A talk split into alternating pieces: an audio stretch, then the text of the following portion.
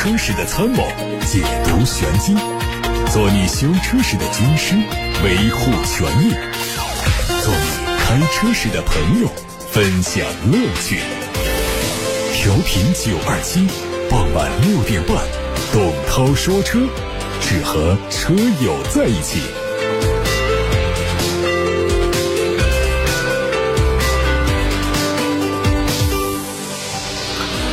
大家晚上好，我是董涛，欢迎听我说车，欢迎把选车用车的问题发到直播间，一起来看新闻。第二十六届成都国际车展将于八月二十五号到九月三号在中国西部国际博览城举行。根据展期安排，媒体日八月二十五号、八月二十六号、二十七号是专业观众日，八月二十八号到九月三号是普通观众日。为期十天的成都国际车展以“智享蓉城，预见未来”为主题，德系、美系、法系、日系、韩系及中国品牌等一百二十九个汽车品牌将在十一个展馆盛装出席，带来全球首发及热卖爆款车型，展出车辆将近一千六百辆，展示面积超过二十万平米。作为本届成都国际车展的主角之一，以造车新势力为首的新能源车企将开启一场技术与实力的抗衡。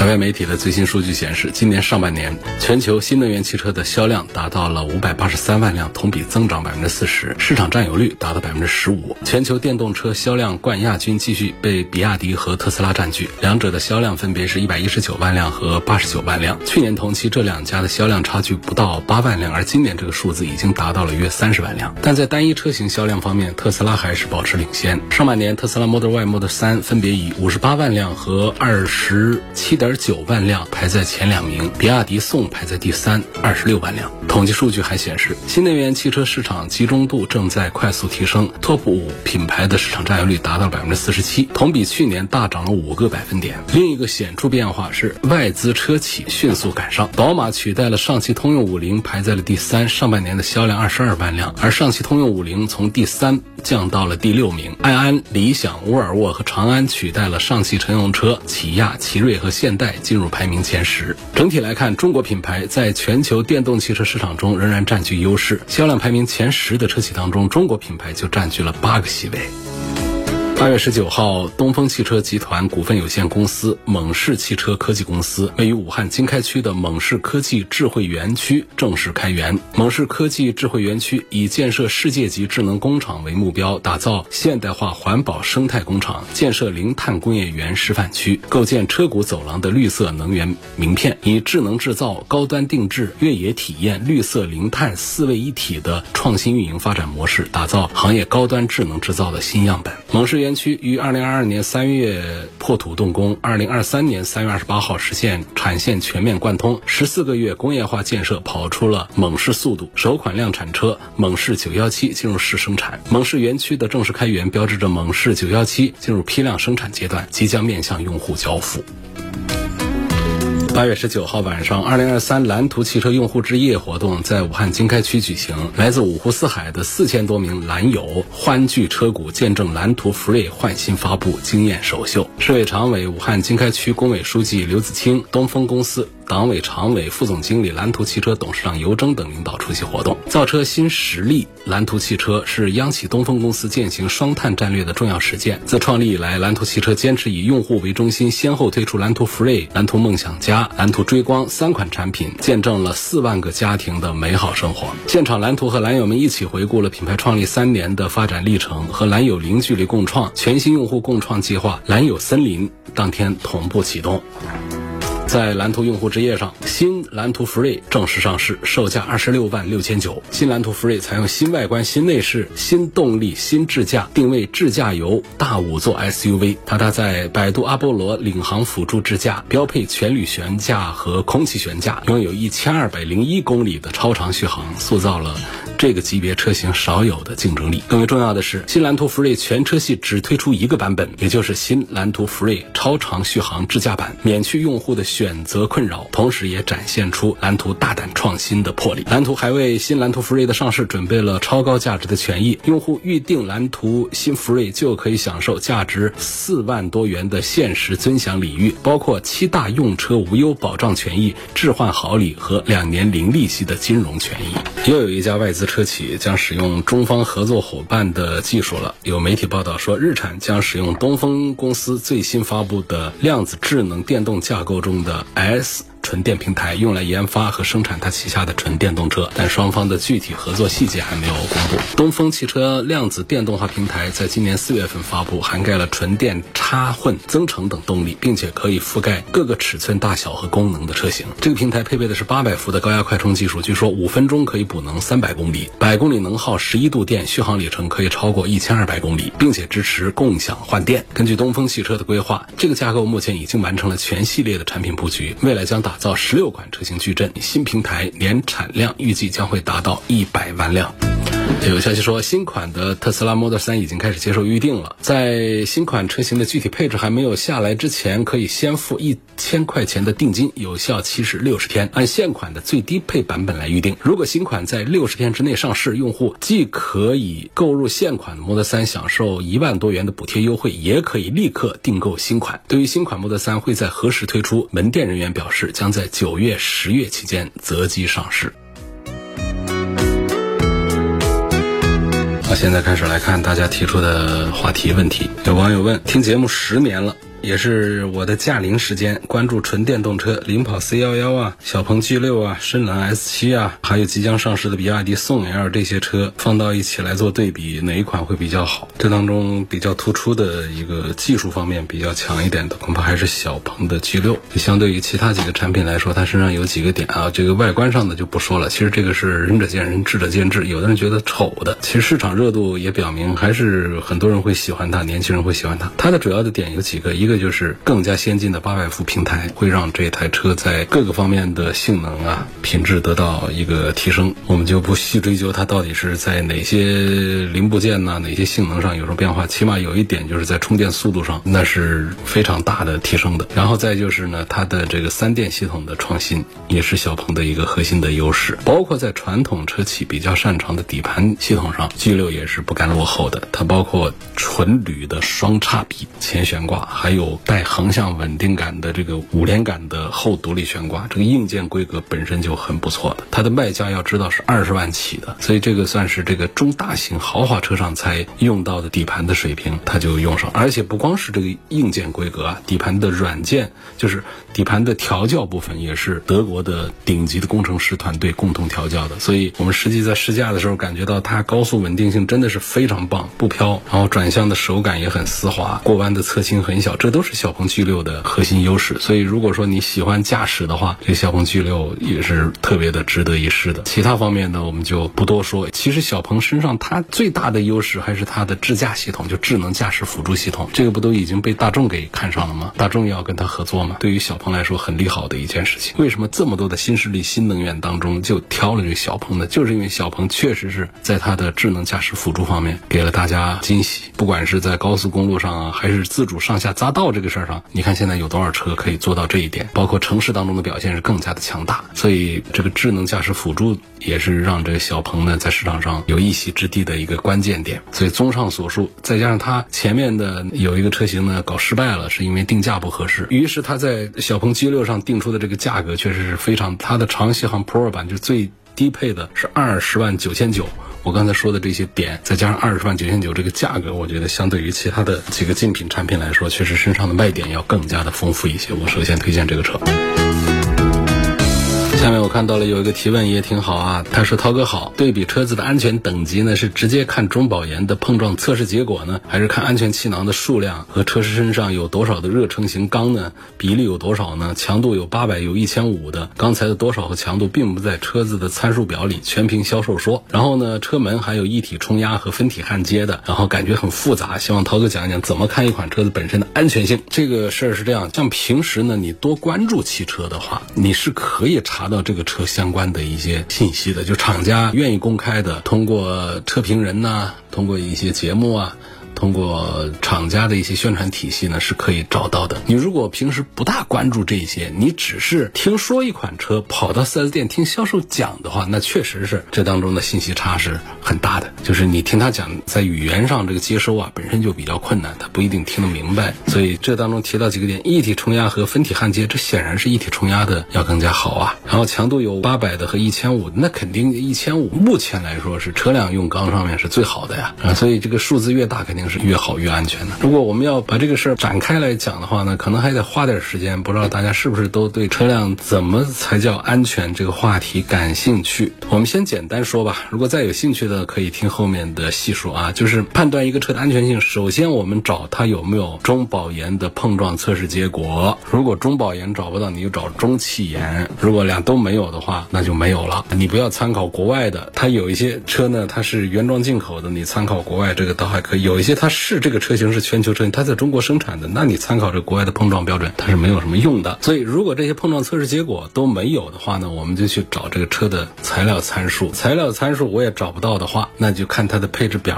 啊。配置表我也看不大懂的话呢，你就去看车友们的普遍评价。我想这样一层层的筛选的话，这是比较务实的一个工作方法吧。到了新能源汽车的话，恐怕还得再多一项参考了，那就得看动力电池的可靠性。但是这个电池的参数它不是普通人能看得懂给你一张表也是相当于天书吧。对多数人百分之九十九点九九的人来说是这样吧。所以这个时候我们可能多留心一下这个车相关的一些资讯，往前倒一倒，翻一翻它的一些旧新闻、旧资讯，看一看它的自燃率啊、自爆率啊这样的一些报道高不高。但是不管这个车的安全性评价是高还是低呢，这个其实都是一些实验室数据啊怎样的。就是在实际用车当中，你要知道，就是在一些高速的碰撞当中的话呢，什么热成型钢啊，什么气囊啊，什么主动安全配置、被动安全配置，那通通呢都是一页纸了。所以这个速度上确实是很重要的。当速度达到一定的级别，包括在碰撞的烈度、强度上达到一定级别之后呢，说这些安全配置其实都已经是无用的了。这些说的是在安全时速的范围之内，在一般事故当中的表现。你比方说你大货那儿怼一块了，你这个时候讲什么一千五百帕的热成型钢，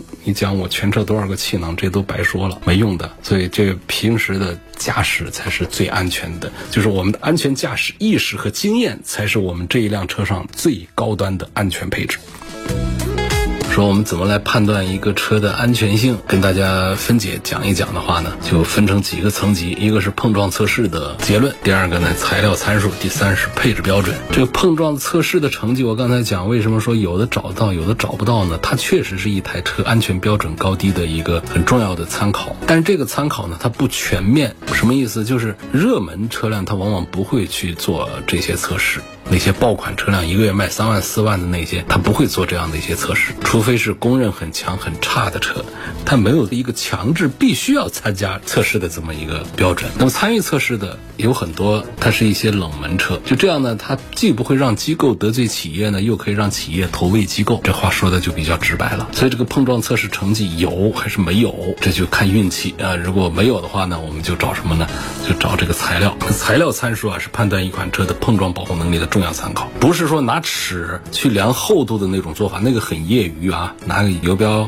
卡尺说这个是一点五公分的厚度啊，那个防撞钢梁是二点零的厚度，于是二点零的这个车就安全一些。薄一点的防撞梁它不见得强度低啊，厚一点的防撞梁它不见得强度高呢。这就是因为这个材料它本身的强度是很大差异。包括材料的造型、工艺、焊接，这都决定了整个的强度水平、安全水平。说这个材料啊，又轻又强的碳纤维，我们这个可以忽略不说。在咱们常见的这个民用车、乘用车上，其实用的比较少。那都到很贵重的车上、超跑上，他们喜欢用那些。包括铝合金的这个可以说一说，但是主要的还是钢材的。你看钢材的，在汽车上用的钢板的屈服强度最低的只有三百帕，但是最高的可以达到前人体。品级别一千五百兆帕左右啊，像是什么热成型钢啊，啊，你要听到这个词的话，这是好话了。车上用的是热成型钢，那肯定比这个冷压钢是要强啊。还有马氏体钢啊等等，这都是好词儿啊。然后铝合金，铝合金材料呢，它强度也会比较高，但是呢，它在一个六百帕左右这样一个标准比较多见一些。其实呢，这个防撞梁的这个强度呢，它不是需要太高，因为它在中高速的碰撞的时候呢，它是需要一些变形来。传递和分解撞击力的，所以你给一个特别坚硬的这个防撞钢梁，把这个撞击力还是传导给车身的柔弱部位了，这车辆还变形了呢，那不划算。但是呢，你太弱的那也不行。我们有几个车，相当一部分车喜欢用塑料的、树脂的，你还不如不给呢。这个树脂它起个什么作用呢？就是防撞钢梁的外面是什么？是保险杠。保险杠里头如果没个防撞钢梁，那等于完全是个空壳子。所以一个自行车一怼，就可能把这个保险杠给怼坏。于是呢，在里头用树枝的就做一个这个防撞梁，就把这个保险杠给顶着点所以你要是说自行车给它撞一下什么的话呢，不至于把它的保险杠撞坏。但你想，这跟安全有关系吗？这是没关系的。你真正要是有碰撞的，这个树枝能起什么作用？包括就是用的很软的、屈服强度很低的那种材料来做防撞钢梁，它变形太大也不行。所以一般来说呢，得有个六百帕左右还是有必要的。确实有一些量产车上，它作为防撞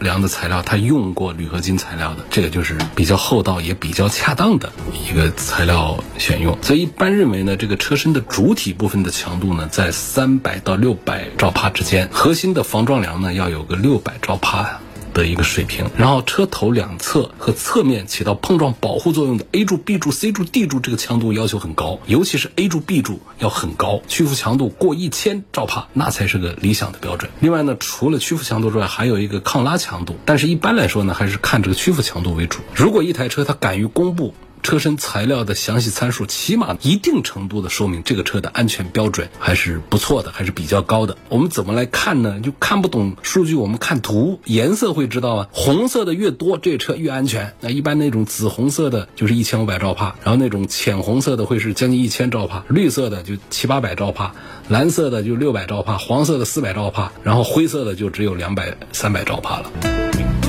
经常看网站呢，经常看车评的朋友们是不陌生的，就是一个车子的纯的一个没有任何零部件的一个框架摆在这儿。这个框架上面它涂不同的颜色，比方说它的 A 柱、B 柱把它涂成了紫色，包括那个车门的下沿。就会是紫色，有一些会在车门中间的防撞横梁上也是紫色，但是更多的是把它做成一个蓝色。这个地方呢是强度最高的，有一千五百兆帕的。然后还有呢橙色这么一个部位呢，通常会用在比方说车顶的一些地方，或者说车头的一些部位。然后还有一个绿色，绿色和蓝色，我说橙色大概是一千兆帕和九百八十兆帕，绿色呢大概是在八百兆帕，然后蓝色差不多。多是在六百兆帕，蓝色的运用呢，就常见的就是在我们的车身的主体的底板的这种底盘的这种框架上会采用蓝色的，然后还有一些地方会用绿色的，然后其他的没有涂颜色的灰色的部分呢，就是它的强度是最低的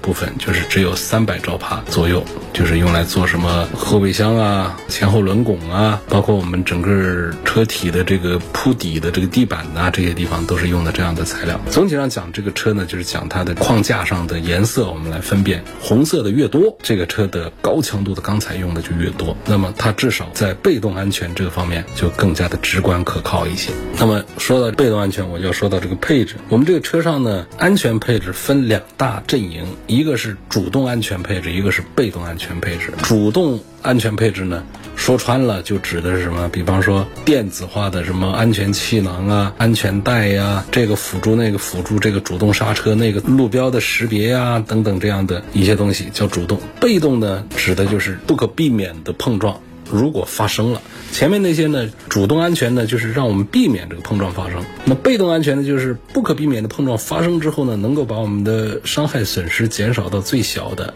这就是被动的安全配置。刚才我讲那个刚才这个部分，就是典型的被动安全配置。哎，说气囊的个数、主动刹车、ABS 就不用讲，电子稳定系统这些也都不用讲了，这都过时的东西了，它必须得有，没有那是不行的。但是像这个主动刹车，现在基本上我们都认为，尤其是在买个一二十万往上走的这个新能源车上，这个主动刹车这是要追求的一项配置。它在城市里面，它确实在低速行驶的时候，自动的侦测前方的道路，发现障碍物的时候，如果司机没刹车，车辆会主动把车子刹停，不一定能够百分百的有效发挥作用啊，我们不能依赖它。但它确实有比没有这项功能强，所以我们开车的时候，你触发过几次主动刹车之后，你就会发现这东西真好。没触发，你一直不会觉得它重要。比方说，小孩、小动物啊，自行车啊，突然从我们车。前头穿过去的时候，你没有来得及刹车，或者你没看到的时候，这车主动的刹停了。主动刹车在这个时候，只要让你体验过一次，你就会觉得这个功能真的是好。但是它这个一般来说就是在低速的时候发挥作用，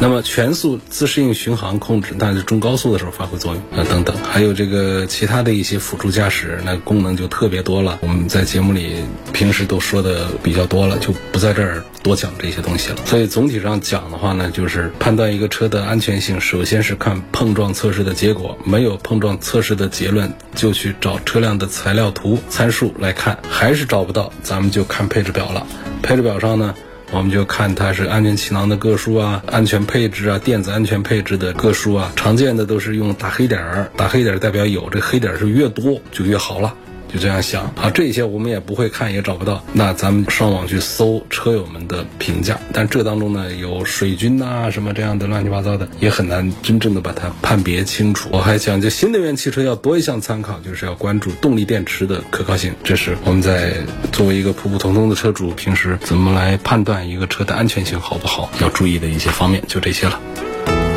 还有问哈弗枭龙这个车怎么样？希望能够谈一谈试驾感受。哈弗枭龙的 Max 在上个星期刚刚做了试驾，这个车呢十五万多到十七万多，开的感觉还是不错，因为它用的是前麦弗逊独立悬挂，后面是后纵臂的三连杆的独立悬挂，所以在试驾过程当中，不管是高速路段还是非铺装路段，都能够有很不错的系数震动的保持稳定的这么一个作用。在动力这个单元上呢，它用的是长城旗下的 hi four 四驱混动系统。这个东西呢是现在长城家里最新的、最拿手的一套电子四驱系统，比机械四驱那确实是反应快多了、强多了，很有意思，所以值得关注这个车——哈弗枭龙 Max。